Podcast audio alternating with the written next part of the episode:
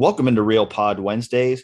Dan Hope, joined as always by Griffin Strom, and joining us for the beginning of this week's episode as well is Garrick Hodge. You've heard him on the podcast before, our recruiting analyst at 11 Warriors, and we're having him join us this week because today, June 1st, is the start of a really big month of recruiting for Ohio State. As you're listening to this, or potentially already before you're listening to this, depending on when you're listening to this, Ohio State is holding its first camp on Wednesday at the Woody Hayes Athletic Center. Uh, Ohio State will be holding seven camps uh, for high school prospects over the course of the month, six skill camps for position players, as well as a seven on seven camp. And it's also a big month for official visits with more than 30 official visitors expected to come to Ohio State this month. So, a lot to discuss on the recruiting front. Garrick, glad to have you with us. Well, glad to be here. Just embracing the calm before the storm, Dan. So, it doesn't feel like there's quite as much buzz surrounding the camps this year as there was last year. Obviously, last year was a really unprecedentedly big camp season because of the fact that last June was the first time in well over a year that players had the opportunity to make visits or for coaches even to evaluate them in person because of the lengthy recruiting dead period that was in place for the COVID pandemic. Now things are back on a more normal recruiting calendar. Players have the opportunity to visit during the fall, during spring practice coaches have had the opportunity over the past month to go to schools and evaluate uh, players in spring practices and workouts. And so it's not quite as vital of a month as it was a year ago, but still a really important month for Ohio State's recruiting efforts.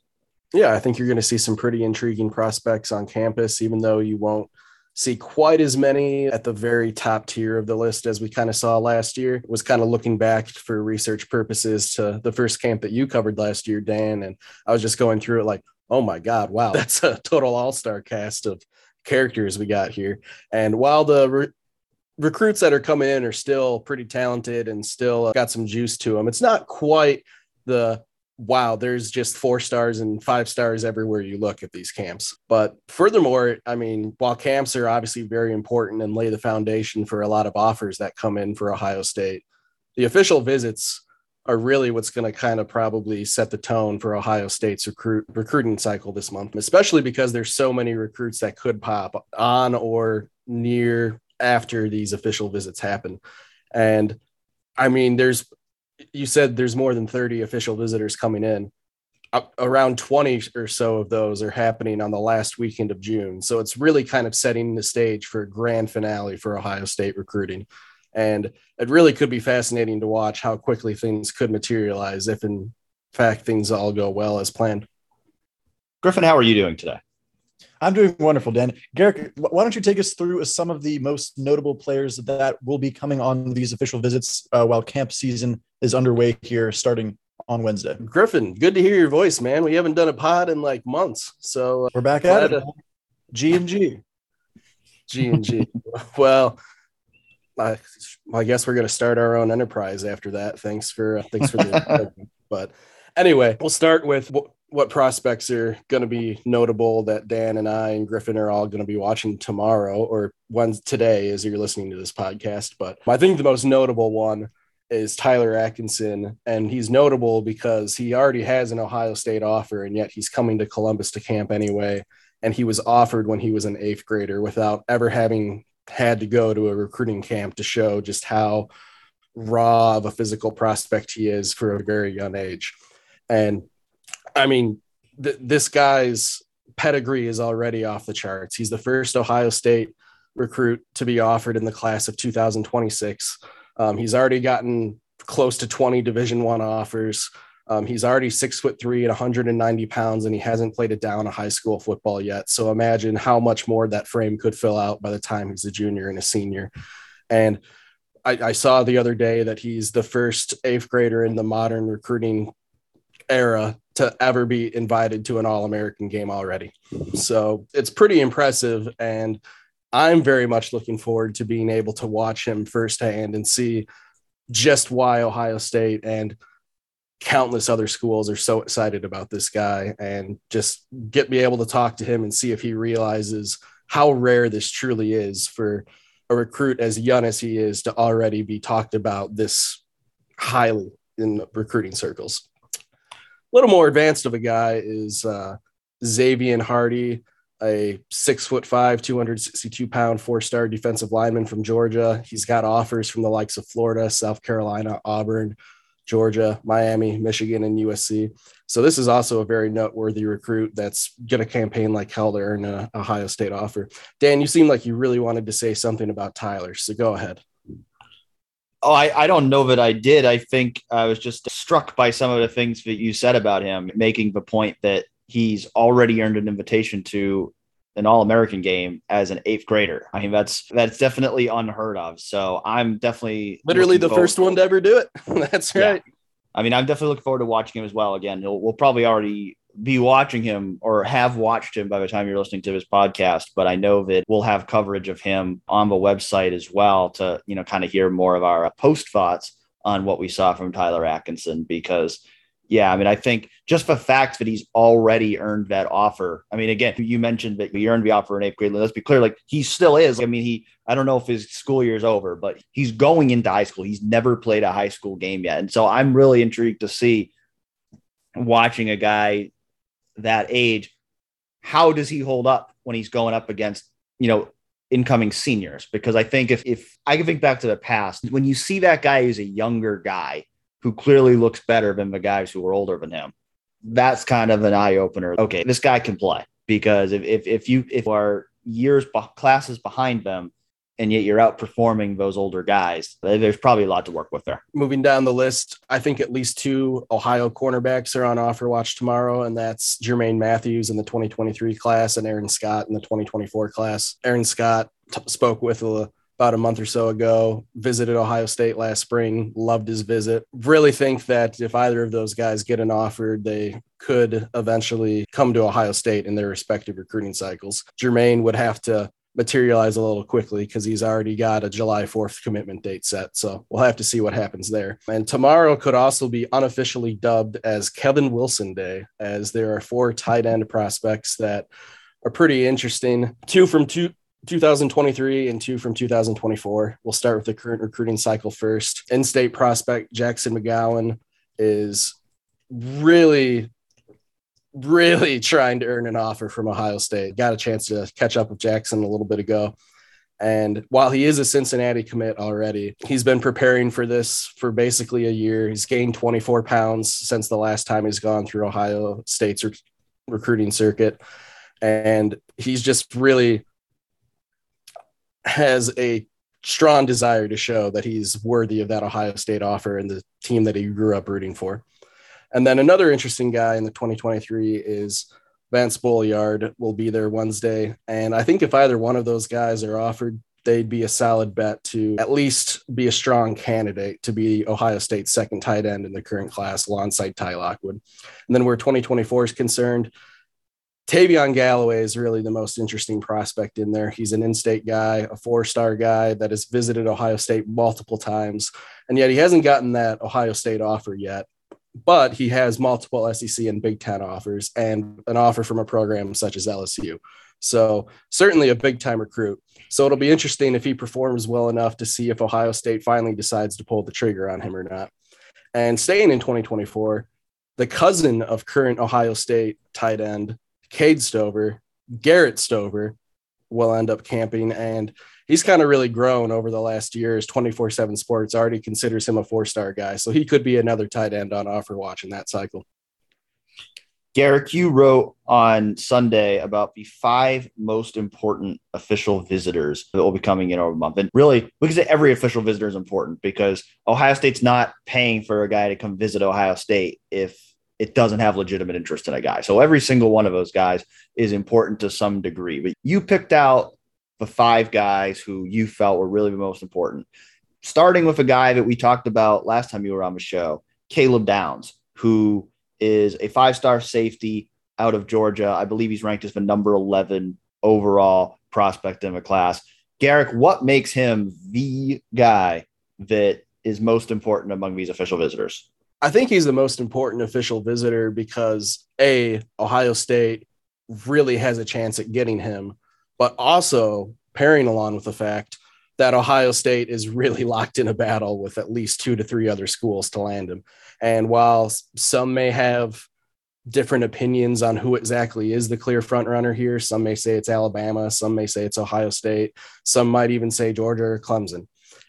I, I think that this official visit is critically important for Caleb Downs, especially since they're going to get one of the last cracks at him because he'll be visiting on that June 24th weekend. And I mean, they've absolutely made him a priority as their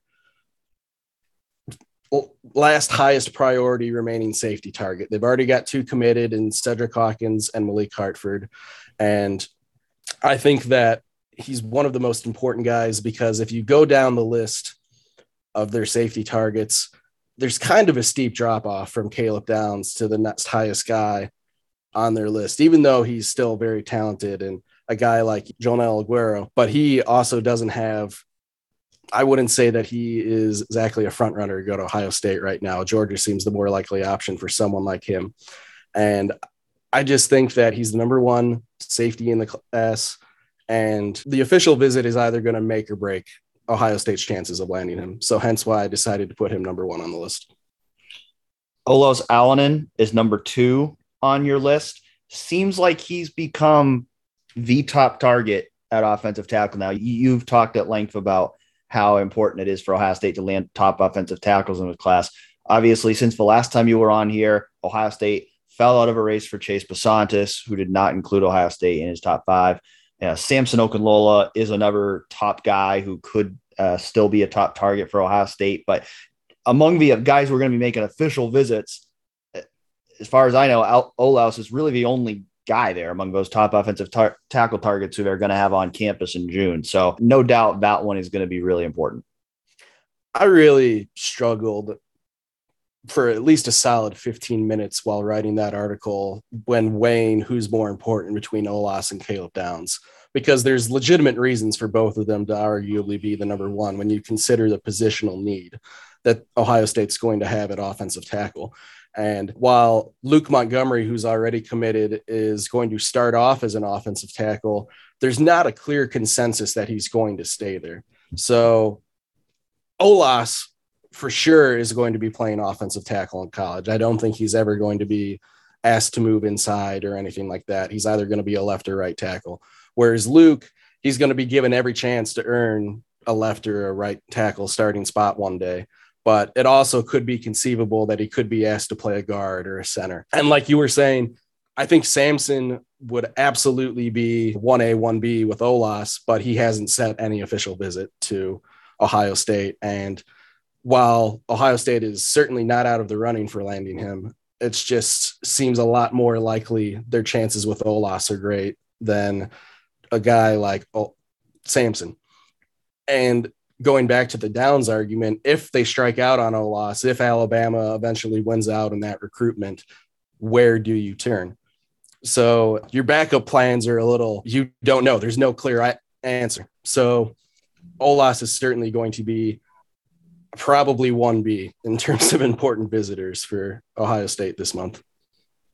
Garrick, let's talk about a guy that, you know, me and Dan got to watch last year at these camps, the number one wide receiver in the country, in the class, five star wideout, Brandon Inniss. He's got a crystal ball predictions for, for USC and Ohio State at the moment. And talk about how important that visit will be for the Buckeyes and why you placed him at number three. I placed him at number three because it's interesting that Brandon moved up his official visit plans from Ohio State from November to June because for months Brandon had talked about his recruitment going the distance until December. And at first glance it was pretty nice that Ohio State was going to get the inevitable last crack at him in November for the Michigan game which was that he was already kind of thinking about. But now there's some around him in his circle that think that a decision could come this summer and I think I put him number 3 in the important visitor list because I think this is Ohio State's chance to really make the push. All right, let's end your recruitment this summer. Let's get you in the bag. Let's get this thing going. And with how much momentum's been there, I really think they got a chance to do it. You've got Tackett Curtis at number four. Jim Knowles has gone to visit Tackett Curtis in Many, Louisiana so many times that they named a sandwich after him at the local restaurant. So that tells you how important Tackett Curtis is to Ohio State's recruiting efforts. This one, it feels like Ohio State's got the lead here. This is their chance to seal the deal. Yeah, I think so. I, I really want to know what that sandwich is called, by the way. Like I, I want to well, I think we got I think we got to send you down to Louisiana to to go investigate. well, I mean, that that would be an option, but I also probably could just call Jess Curtis and just Yeah, that too. That would probably save uh, But then you, you know, don't get to try it. Like we need the description of what maybe I'll send him a text that before they come on the official visit, they need to actually bring the Jim Knowles sandwich for the Ohio State media to try out. But nevertheless, yeah, I think that this is essentially a two, maybe three horse race with Tackett Curtis. And I'd say that Ohio State, uh, you know what? I'm going to make a golf reference just for you, Dan. I think that there's a couple holes left to go in this recruitment, but Ohio State leads by a couple strokes. And got, got to sink the putt. Yes, yes, they got to keep sinking the putt, and as long as they keep racking up those pars, they're gonna bring it home. And I am clearly not a golf person, as you can tell by my struggling to. I'm kind of looking at Dan. Is that right? That sounds about right to me. But no, nevertheless, Jim Knowles has made no secret who his top linebacker target is. He's been to Louisiana so many times. Tackett Curtis came to Ohio State last spring and loved the visit. And the guy just he i'm like pausing to think about how exactly to describe how hard he hits but he just i don't know. He hits like a truck. Just watch his Hudl film. And i mean every 11 warriors comment every time i write an article on him is my god this guy just lights people up. I need this guy. I've never seen a highlight film like this. And it's pretty impressive to watch him just throw people to the ground in his highlight film. So again, Ohio State's in great position here, but they need a strong visit to seal the deal. And Tackett is definitely a guy that's going to commit before the summer's out. So could be the last chance to make a last great impression. Garrick, you being a baseball guy, I would have thought you'd go if they're on third base, they've got to get home. But maybe you would have sounded a little too much like Jim Harbaugh if you said that. Well, I, I might. I'm trying to I'm trying to like compromise here. I'm trying to whittle away my hatred for golf and little by little start some respect for the one of the three sports that I'll be capable of playing when you know, I turn 30 in two months and I'm old and useless and might have to actually take up. So I'll, I'll keep working on you. We'll get you there. What are the other two, by the way, Garrick? What are the other two? The, t- the uh, other two sports you'll be able to play. Well, I'd say tennis for sure. And then swimming. I mean, that's a sport, right? Yeah. It's an Olympic sport. So, I mean, I, I, I don't want to devolve this into a what other sports could I feasibly play at 30 and not drop dead conversation, but I'd say probably tennis and swimming. The last guy on your list of a top official visitors for the month is Justice Haynes. And I think this one's kind of the opposite of Tackett Curtis. With Tackett, we're talking about they're in a pole position. They've got to, they've got to finish the thing off. Justice Haynes, they, have got to come from behind here. If you're talking about them being ahead by two strokes for Tackett Curtis, I think they're behind by a few strokes for Justice Haynes. But with the news coming out last week that Richard Young had canceled his official visit to Ohio State, Ohio State at one point, Ohio State looked like the front runner to land Richard Young. Now they're looking like a long shot there. So if they're going to get another premier running back to pair with Mark Fletcher, it's starting to feel like it's going to be Justice Haynes or bust fair. Yeah, I really think so. I just don't know what other kind of premier running back they can get this late in the cycle. I mean, they'll probably, if they strike out on Haynes, I'm sure they'll look for preferred walk on or maybe even try to capture a late bloomer.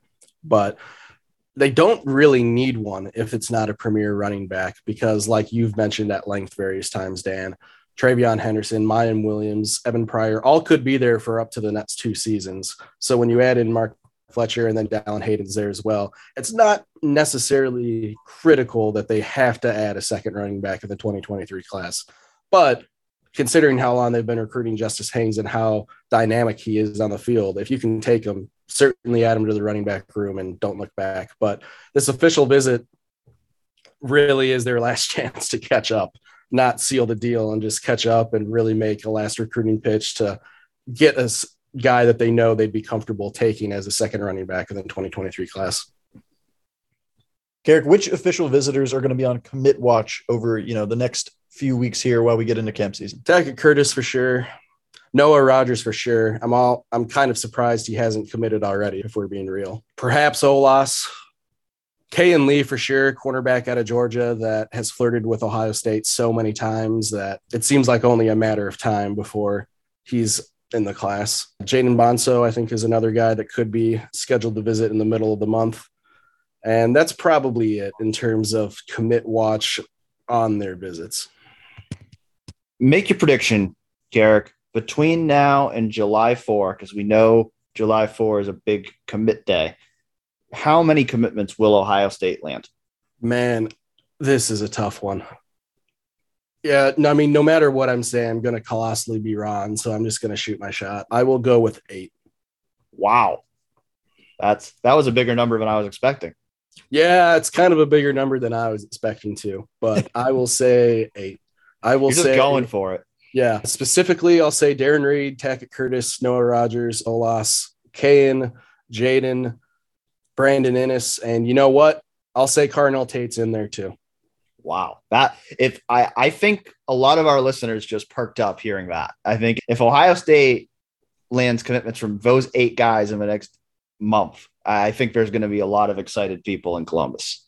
And it will be a lot of work for me. So we're, we're, I'm ready for it. But um, again, inevitably going to be wrong. But if there is eight commitments between now and July 4th, you heard it here first, folks.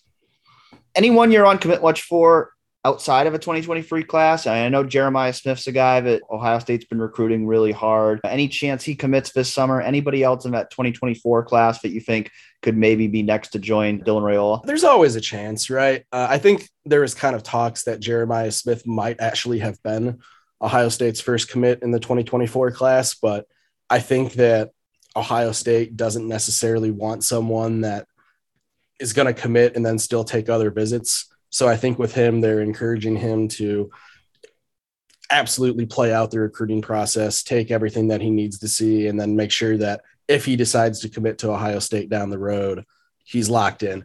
Now, a commitment could come this summer. Maybe he feels comfortable enough by August that he doesn't need to go on any more big visits.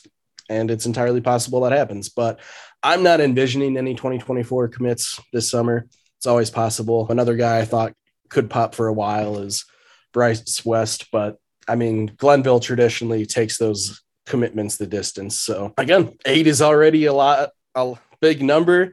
If we add a nine or a 10 in there from a 2024 commitment, or perhaps even some stragglers from a 2023 guy that gets an offer from camp that kind of comes out of nowhere and then suddenly just decides to wrap up his commitment in the next week, we'll be ready for it.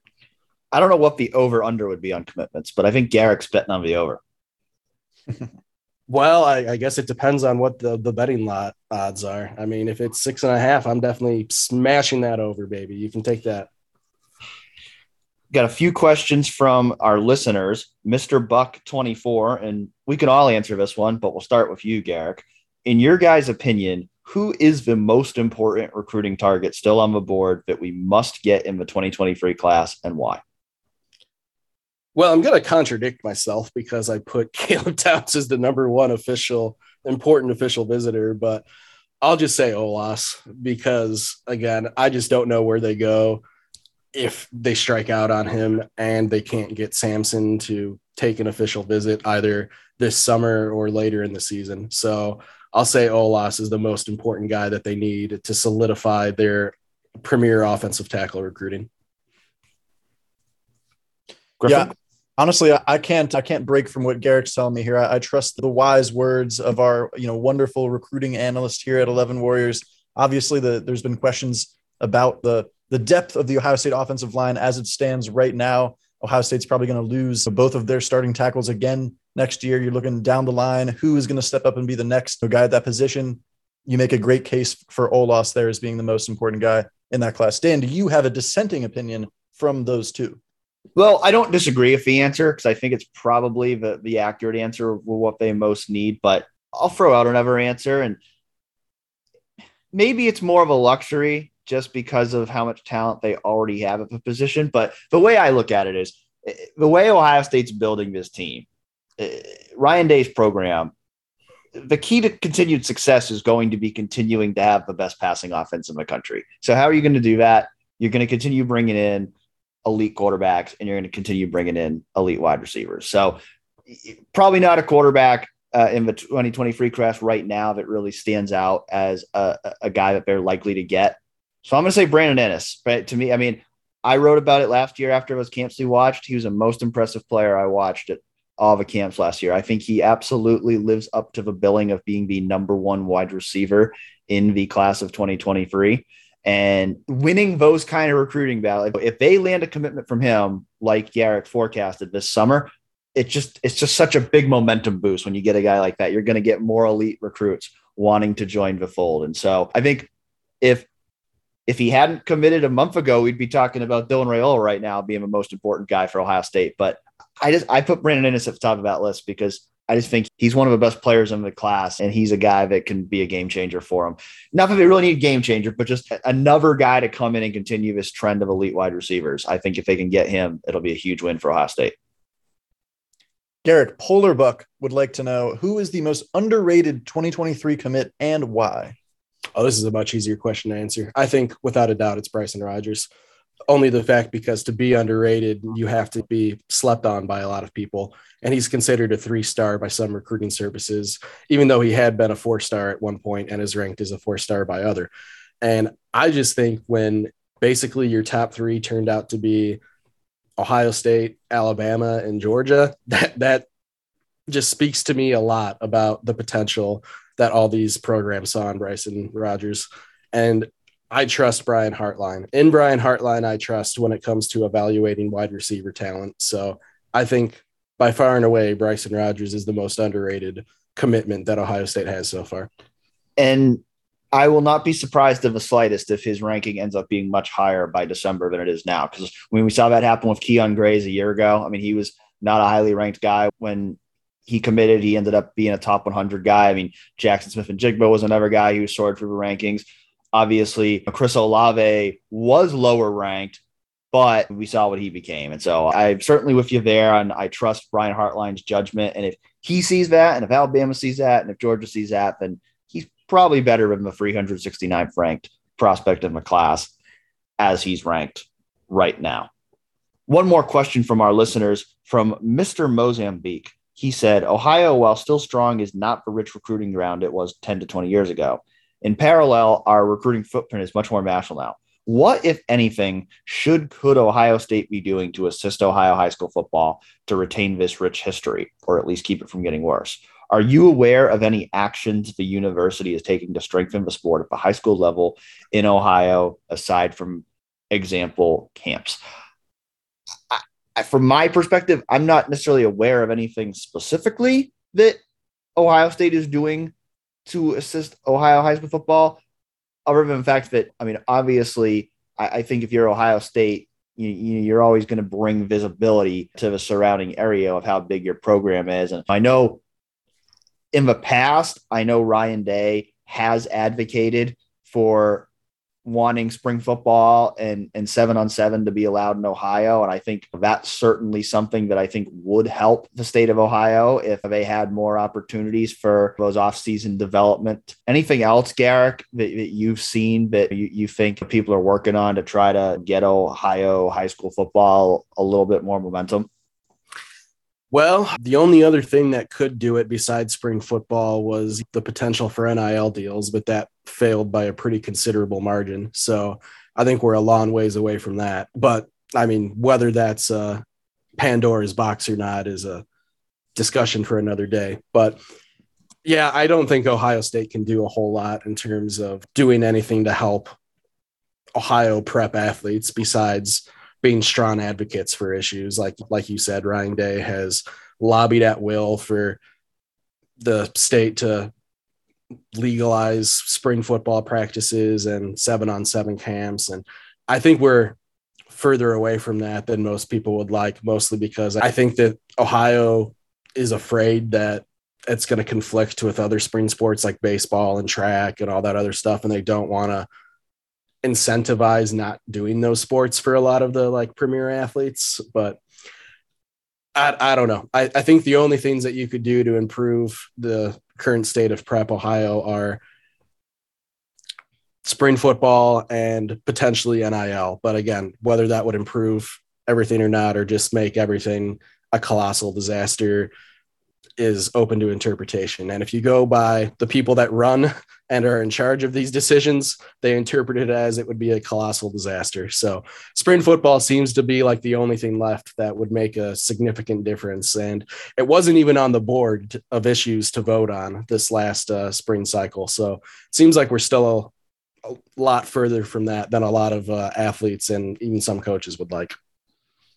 Griffin, I'm curious your perspective. You're the only one of us who actually grew up in Ohio and went to high school in Ohio. So, is there anything you see uh, from just a Ohio high school sports perspective that you know this state could be doing better to help its schools develop more Division One Power Five football talent? Yeah, it's an interesting question for sure. I think Ryan Day talking about some of the, the steps that maybe they could take and, and bringing exposure to that will might help make changes when you've got a guy at the, the, the level of celebrity, basically, of a Ryan Day saying those things. Me personally, I didn't actually play football. I'm a, I'm, kind of fragile. I've had my, my run of a, my, a stretch of injuries and, and, this, that, and the third. So I didn't really honestly see the, uh, the inside day to day grind, if you will, on the, on the gridiron. Uh, also my, my school, there was only about 160 kids in my class. So football program not super huge. We did have uh, a couple of, of uh, good players. Jalen Robinette, one of the guys who was uh, working out at Ohio State Pro Day a few years ago, he went to Bexley. He was like he's still like the best athlete out of Bexley in quite some time. But yeah, other than that, I'm really not sure. It's something I'd probably have to think about more to give a more articulate answer on that, Dan. Yeah, I'm also a little bit fragile. So I, I feel you there, Griffin. But Garrick, it's always a pleasure to have you on the show. Really looking forward to all your coverage over the course of this month and what will be, if, if you see it correctly, it could be a really big month for Ohio State recruiting. So we will see how it ultimately plays out. But one way or another, it's going to be fascinating. Yeah, thanks for having me. And both of you may be fragile, but I'd still both draft you to play QB. So yeah, maybe I'll get out there and throw a few passes. I don't think Ryan Day and Corey Dennis would be too impressed, but uh, perhaps it, not. But you you may be able to win the uh, mythical Eleven Warriors NFL Combine. So you you may have the strongest arm out of all of us. We'll never know until we try.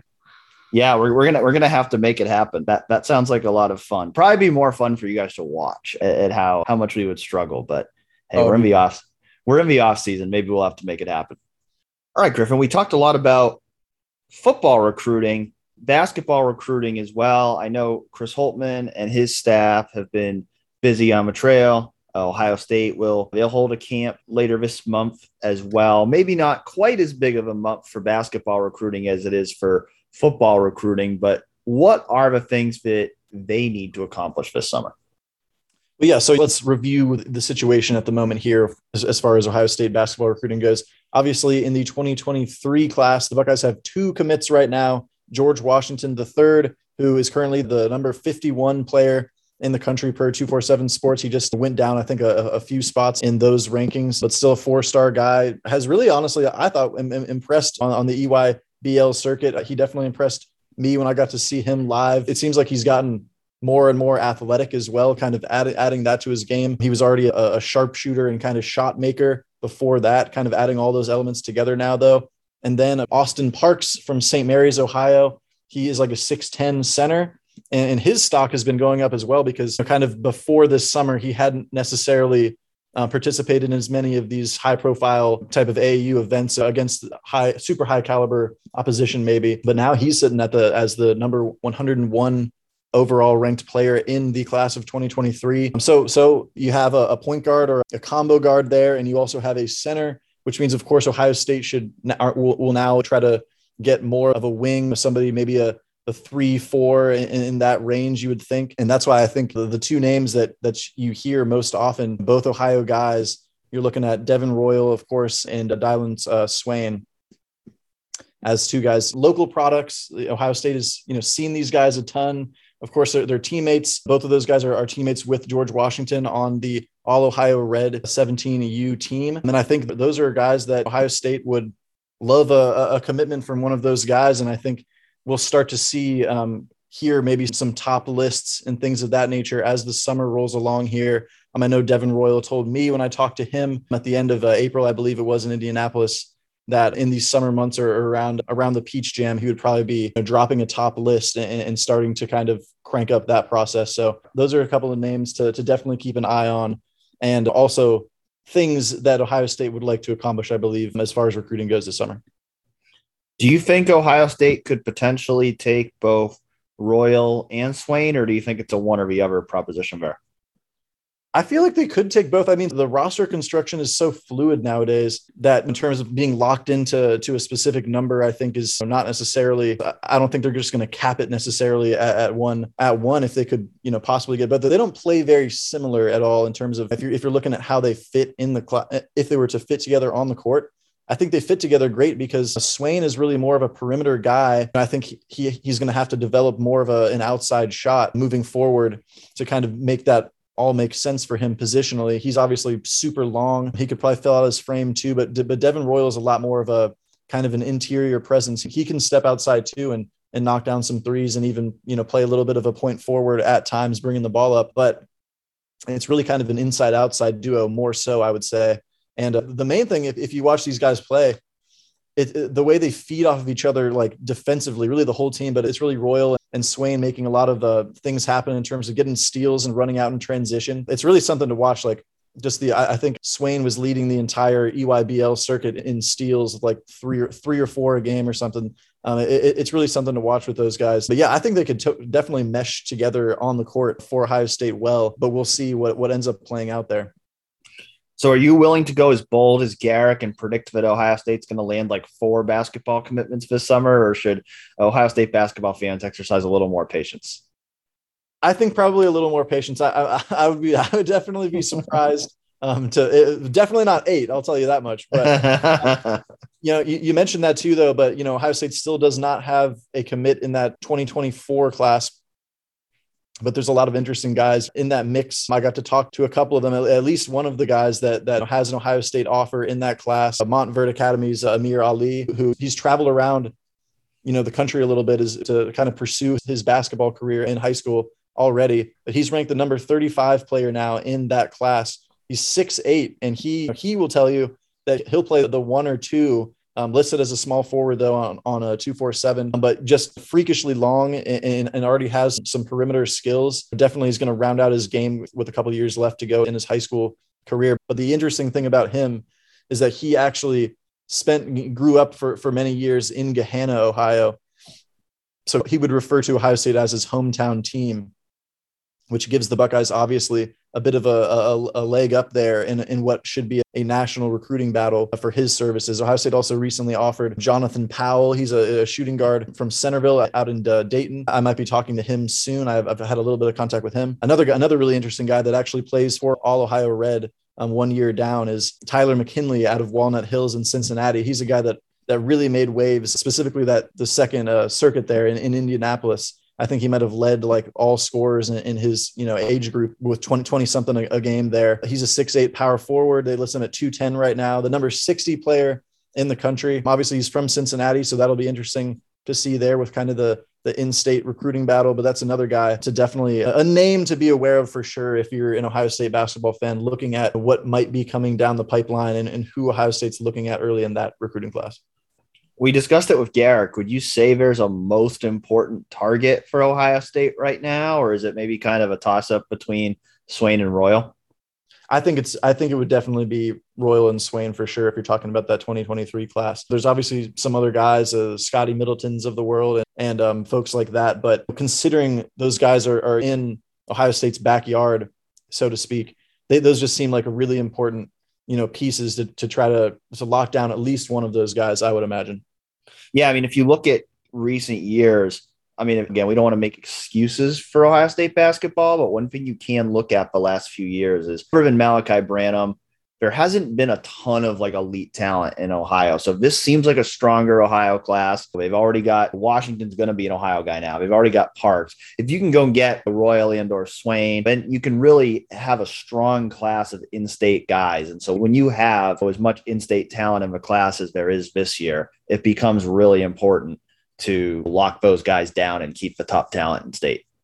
Yeah, for sure. I think that's that's kind of why the the Malachi Branham you know situation the malachi branham experience if you will uh, th- that was such an important thing for the program i think because now guys are going to look other ohio guys are going to say hey i'm you know from ohio and i can go and, and have success right away and, and be a one and done type of guy at ohio state which is not something we've seen all too often in the last you know several years in the program. But now there's a, a prime example of a guy that had success right off the bat at ohio state and, and is you know going to be a first round draft pick here pretty soon Chris Holtmann also made an appearance on 97.1 The Fan last week, and I thought he had some interesting comments. He talked about how he's, quote, really excited about Ohio State's incoming freshman. And there were a couple comments that stood out to me. For one, he compared Brice Sensabaugh to Duane Washington Jr., which was not necessarily a comparison I would have expected because I almost thought Brice was more of an EJ Liddell than he was a, a, Duane Washington. If you just look at his body type, he's six six and a, a, bigger six six. Now Holtmann says he has slimmed down, so that would certainly indicate that he is a guy they're probably looking to play more on the wing than to play in the post as much as EJ did. But he just seems like a guy, like I've said it before. I feel like maybe he's the guy because he's the lowest ranked of those top four guys. Like maybe he's not getting as much hype as a Bruce Thornton or a Felix Okpara or a Roddy Gayle, but I have a feeling he's going to be a guy who's going to make a big impact for Ohio State. And just the more you hear about him, I mean, if he's a guy who almost has an EJ Liddell body type, yet can shoot it like Duane Washington, that's a really intriguing skill set to work with. Oh, 100%. And, and, and like you said, I think he, he got a little bit underrated maybe in the recruiting process, specifically because he missed his whole like junior year of high school basketball because he had a an MCL issue or something, uh, some a, a knee injury that he had to get surgery on, and so you know, he was kind of a, a late bloomer in, in that regard.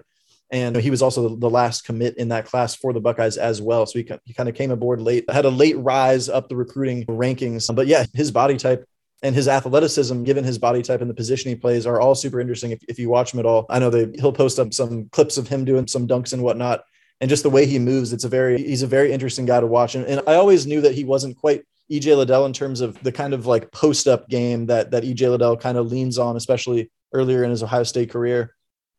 He's more of a more of an EJ Liddell if you shifted him up one position. So that's where I think that the Duane Washington kind of two guard, but has the size to maybe even guard a four on defense um, if you needed him to. Yeah, all those things are, are true, and it's it's got to be a, a, good sign for the the coaching staff that they're that they're seeing what they need to see out of him right now. And honestly, Chris Holtmann is we've talked about before on this podcast. I mean, they're going to need some guys to pan out pretty soon in this class if they want to take a step forward from you know what they were able to accomplish last year, which I know some fans are getting a little bit impatient for them to take that next step. I know we don't, you know, all think that next step is is guaranteed to happen this year certainly. But if it is going to happen, it's a good sign that Holtmann's excited about those guys. Yeah, he certainly seems genuinely excited about those guys. And he said it specifically in reference to the the four top 60 guys, Roddy Gayle, Bruce Thornton, Felix Okpara, and Brice Sensabaugh, he said, quote, certainly all four will play. So he's expecting all four of those guys to make an immediate impact. Bowen Hardman, lower ranked in-state guy, maybe he's a guy who has a quieter first year, kind of like we saw with Kalen Etzler last year. I mean, we'll see. I mean, I mean, I think he'll probably play a little bit, but he might not maybe play as big a role as the other four guys early on in the year. But he did say in reference to Felix Okpara, he said, quote, uh, Felix, our big kid's going to need some time. He's 6'11 with a seven free wingspan, but he's only about 215 right now. So he's going to need some time to grow. That's an interesting comment to me because we talked about it with them getting Isaac Likekele as their last transfer. Originally, we thought they were going to bring in another big uh, to be their last transfer. They ended up going for another guard. And part of the thinking there was, well, that means Felix Okpara is going to play a lot as a freshman because they right now they really only have two true bigs in Zed Key and Felix Okpara. So when I hear those comments, that to me is a little bit concerning because if he's a guy who maybe won't be quite ready to play a big role as a freshman, I think that would be a problem for Ohio State because then you'd really only have one center you can rely on in Zed Key. And in a six in a six eight one at that, in a guy I've said it before too. Zed Key's not every game in the Big Ten going up against the opposing centers that are present in the Big Ten. Not all matchups are meant for Zed Key. It seems at, at least that's been the case the last couple of seasons. And so if, if Felix Okpara does need you know time to adjust, does that mean that, that Zed Key basically never comes off the floor? Does that mean you you really lean into kind of more of a small ball uh, type of deal? And, and that's what Chris Holtmann you know, has said about Isaac Likekele is that he's a guy that could play the could play the four in a, a four guard lineup. But yeah, I I still think Felix Okpara is going to have to play a little bit because of the reasons I just touched on there with you know Zed Key and his body type, a very different body type than Felix Okpara. I think those guys can probably be a bit of a yin and yang type of deal in terms of the big man, the big men situation at Ohio State. Yeah, I think there's no doubt that regardless, we're, we're going to see more small ball from Ohio State this year. I, I don't think they have a choice because, I mean, not only did you lose EJ, I mean, you also lost Kyle Young. I mean, obviously, Joey Brunk's role fluctuated, but, you know, he's another guy you lost. So they just, I mean, again, they, they really have two true post players. Kalen Etzler is a guy who could play that four, but he didn't play at all last year. You know, then the rest of your guys really, I mean, they're more wings and guards. But you know, some of those guys are going to have to play down low. I mean, I think whether it's Justice Sueing, Seth Towns, Eugene Brown, I mean Brice Sensabaugh, like we talked about, some of those guys who are really more true two and threes. You're going to see some of those guys get minutes at the four or maybe even to five sometimes, just because uh, they don't have that many. Big, Isaac Likekele is certainly another guy who fits into that uh, conversation as well. So it's going to be really interesting to see what they do with the lineups this year. I think it's definitely going to be uh, more of a small ball lineup, which, as we've talked about before, I, I, think come March, that could be a good thing. Like, I, I mean, I think there's a chance come March that could be a good thing. I think there's also probably going to be games in the Big Ten this year where Ohio State gets bullied by somebody down low and fans are complaining about why don't we have a true center? Uh, I think there's a good chance that uh, those conversations will be had again this year. But I think if Ohio State can play small ball effectively, it, it, can work. I mean, I don't think it's a fatal flaw necessarily if you don't have an if, if you're a little bit thin at center. It, it's just going to force them to be able to be creative and versatile. Yeah, and I think honestly, last year, obviously Ohio State did add some size there with bringing in Joey Brunk, even though a lot of times he he might not have even played at all or, or very sparingly. But I think that Chris Holtmann kind of feels like the Ohio State hasn't really been gashed by the lack of bigs that you know that's been a criticism from fans for the past couple of years now. I think that he he doesn't feel like it's cost Ohio State as much as the fans like the narrative might be about it, and that, I think that plays into things as well. Ryan Day was also on the radio last week. I know you listened to that Griffin. Anything that jumped out to you from what he had to say? Oh yeah, uh, sorry, I, I, froze up there thinking back to that radio appearance. Obviously, uh, Ryan Day. It was the first time he was asked publicly, basically about his contract extension and everything like that. He was very grateful, gracious, thanked the the Gene Smith and company and all the people that that that made it possible. When someone says like something like that, you think of all his his previous mentors, the Urban Meyers, the Chip Kellys, this, that, and the third. His time in the NFL. Yeah, so just uh, hearing him kind of talk about that was interesting. And Dan, I'm trying to, I'm really trying to think back on what else he talked about because I know I wrote a couple articles about it, but it's escaping me in the moment here. I, I know he talked about how they're not going to leave any stone unturned with that Notre Dame game. That now it's a balance too, as he talked about, where there's going to be other tests come after that too. I mean, they play Wisconsin by the end of September, so they can't put all their eggs into the preparing for Notre Dame basket, but no question that's a game that they're going to be preparing really hard for this summer, knowing if they are starting their season with a top 10 matchup. Yeah. I wondered when he said that, you know, how much he was kind of referencing last season because Ohio State obviously started the season not with a top 10 opponent per se, but they started the season on the road against a Big 10 opponent with a new starting quarterback. So I think probably a lot of, of offseason preparation went into that because they probably obviously felt they needed to be extremely ready for that game. And then obviously one week, the next week there, Ohio State had kind of that letdown loss, obviously to Oregon at home. And so I wonder if that's like kind of Ryan Day's thought process there when he says, because at first you're like, like you don't want to put too much into the game. It's like, man, like why wouldn't you just put, you know, everything into in the game? And I think that's maybe what he's talking about there. But it's not like Ohio State has a super high caliber opponent the very next week, but they do have some, you know, other big time matchups there early in the season, specifically Wisconsin coming up a, a couple weeks, a few weeks after the Notre Dame game. Along those same lines, he also talked about not wanting the team to buy its own hype. I mean, if you look at preseason rankings right now, I think most of them have Ohio State second. A lot of them have Alabama number one, Ohio State number two. Uh, a lot of people are expecting Ohio State to, you know, get back to the top of the Big Ten this year and make the college ball playoff and uh, contend for a national championship. But today, to quote him, he said, "The last thing we want to see is ourselves at the top of anything because you have to come in and want to prove yourself every day. If you don't have a mentality that you're going to prove yourself on the field every single week with competitive stamina, it doesn't work. And I think that goes to the same."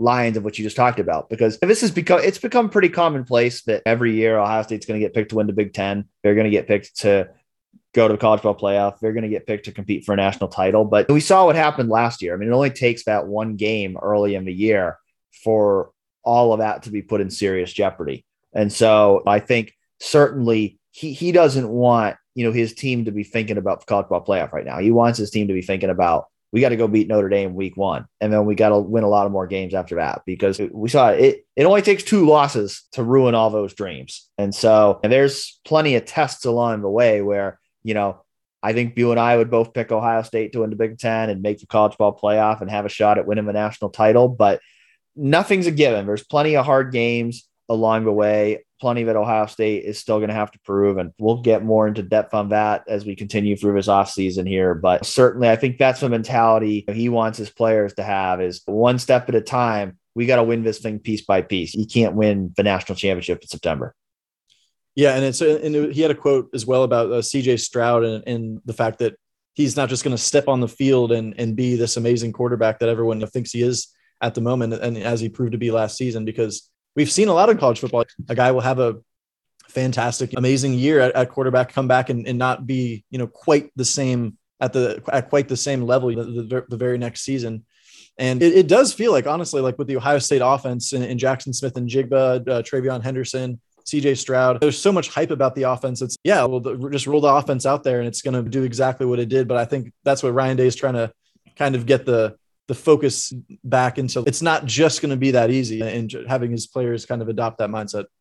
Nope, it never is. It never is. I mean, every every year we go into it thinking like, oh man, they got all this talent. Who's going to stop them? But it, it never works out like that. There's always going to be challenges. There's always going to be roadblocks along the way. And so, while I think there's reason to be very optimistic about what Ohio State can have with CJ Stroud and Jaxon Smith-Njigba and TreVeyon Henderson and all those guys, I, I also don't think we should just assume, oh, Ohio State is going to be this unbeatable juggernaut every week. I mean, there may be weeks where it looks like that. I mean, we saw that last year. There were certainly weeks where it looked like that, but it's probably not going to be like that every week. There's probably going to be growing pains along the way. And so, certainly for you know them to continue working like it's going to be a struggle but you know we've heard all the right things we've heard all the right things from i know both those guys were out uh, in la this past weekend working with uh, dylan raiola and a lot of other top high school players out at the uh, quarterback retreat in Los Angeles. So it certainly seems they've been putting in the work to continue improving their craft. I know I just saw a video